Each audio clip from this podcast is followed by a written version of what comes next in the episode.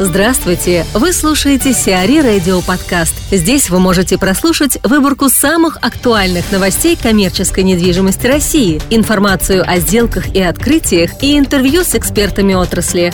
Чтобы прослушать полные выпуски программ, загрузите приложение Сиари Radio в Apple Store или на Google Play.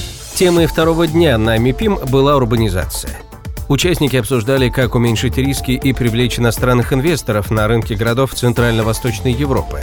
На круглом столе РИКС, посвященном урбанизации, специалисты из областей строительства, архитектуры и коммерческой недвижимости выясняли, какие вызовы и возможности для сервееров несет развитие умных городов по всему миру.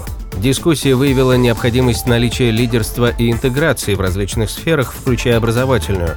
Концепция умных городов по-прежнему остается неосязаемой для многих сервееров, поэтому доступные примеры передовой практики помогли бы воплотить эту концепцию в жизнь. Сергей Ореханов, вице-президент Организации «Инвестиционная Россия», о том, как привлечь инвесторов в регионы нашей страны. Сергей, насколько активно сегодня идет процесс привлечения зарубежных отечественных инвестиций в регионы России? И повлияло ли изменение экономической ситуации на поток инвестиций по сравнению с другими годами недавними?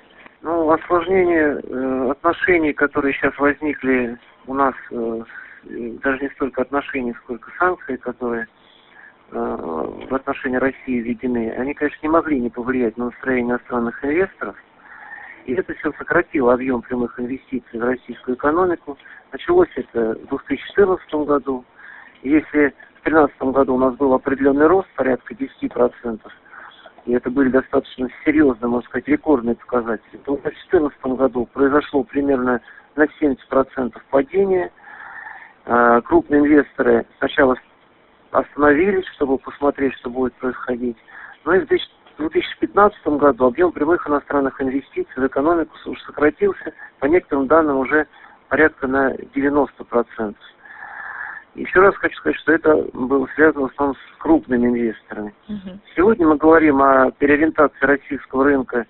Много идет э, различных поездок, информации по Китаю, по арабским странам, отбираются проекты. То есть, с одной стороны, вроде движение идет достаточно серьезное, но по факту, особенно региональных проектов, а не проектов там какого-то государственного масштаба, их не видно. Э, но при этом надо понимать, что процесс инвестирования э, субъекта России не остановился. И просто он сместился сейчас в сторону э, представителей малого и среднего бизнеса, которые видят перспективы региональных рынков России. Во всех ли регионах ситуация с привлечением инвестиций одинаковая? Ну, ситуация, естественно, не одинаковая. Это влияет на это и неравномерность развития регионов, и самое главное, это качество работы с инвесторами. Ситуация э, с привлечением и работой с инвестициями не только зарубежными, но и отечественными, она сильно разнится. Ну, по-прежнему у нас регионы, они все на слуху, это, э, которые активно работают и грамотно, что самое главное. Это и Калуга, и Ульяновск, и Тула, Владимир.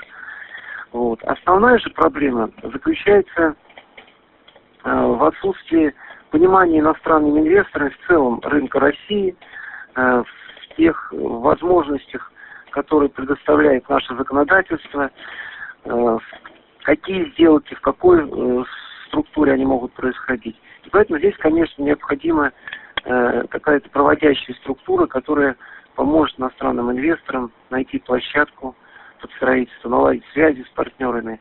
Без этого компаниям достаточно сложно разобраться с процессом выстраивания бизнеса в России.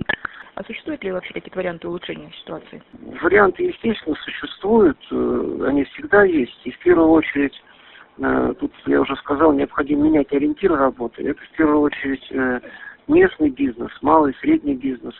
Это компании, которые работают сейчас по различным федеральным программам, когда они имеют возможность получать льготные кредитования, работать в рамках специальных инвестконтрактов в последнее время появилась тенденция, что если даже представители нашего малого и среднего бизнеса российского, они арендовали помещение, то сейчас многие хотят расширяться. Хотят расширяться, уже строить собственное производство. И, кстати, на это спрос есть не только в регионах, но и в Подмосковье, где э, я знаю случаи, когда на небольшие площади достаточно много компаний, которые хотят купить. Но здесь опять им надо предлагать специальные льготные условия. Uh-huh. То есть варианты есть. И, как я уже сказал, иностранные партнеры активно ищут э, совместные проекты для реализации совместной деятельности. А насколько вообще важно участие органов государственной власти для улучшения ситуации на РД? Вот это всегда было важно, а сейчас это, наверное, самый важный вопрос, самый важный резерв. Потому что от органов э, муниципальной региональной власти напрямую зависит возможность захода инвесторов. И у нас все-таки зачастую подход во многом формальный, бюрократический. И э, в этом случае, какие бы ни были привлекательные условия, либо объективные, то есть с точки зрения расположения региона, э, либо э, там на бумаге написаны, то инвестор не зайдет на участок и не сможет реализовать производство в сроки, которые он планирует, чтобы окупить проект и получить прибыль. Поскольку зачастую на вопрос какого-то достаточно формального согласования уходит очень долгие даже месяцы. Ренессанс Констракшн построит терминал. Ренессанс Констракшн выиграла конкурс на право построить новый пассажирский терминал Шереметьево. Ее конкурентом была еще одна турецкая компания «Лимак». Предполагается, что на строительство терминала будет затрачено около 300 миллионов долларов, а на строительство тоннеля 330 миллионов долларов. Имофинанс продаст часть проектов. Компания Имофинанс продаст часть своих активов. Причиной стало существенное ухудшение экономической ситуации на российском рынке. В частности, возможность продажи ТЦ «Золотой Вавилон» в районе Ясенева рассматривается руководством компании с начала 2015 года. Еще одним объектом, который Имофинанс выставляет на продажу, стал земельный участок в Подольске. При этом остальные активы компании продавать пока не планирует, но готовы изучить поступающие предложения. Группа Бикар планирует построить второй отель «Вертикаль» в Санкт-Петербурге. Номерной фонд составит 2000 номеров, четверть из которых будет открыта в первую очередь.